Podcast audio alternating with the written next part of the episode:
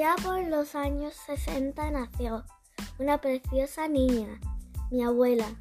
Según he ido viendo en fotos, vivió muy feliz con su familia, padres y hermanos, y estaban muy unidos y siguen hoy muy unidos. Fred fue creciendo hasta convertirse en una hermosa joven, porque mi abuela era muy guapa.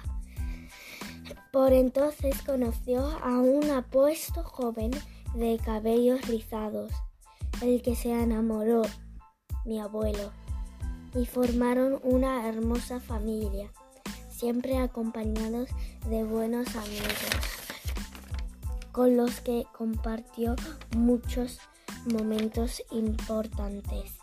Esa familia cada vez se ve haciendo más grande y esa hermosa mujer se convirtió en abuela, mi yaya, y por partida doble.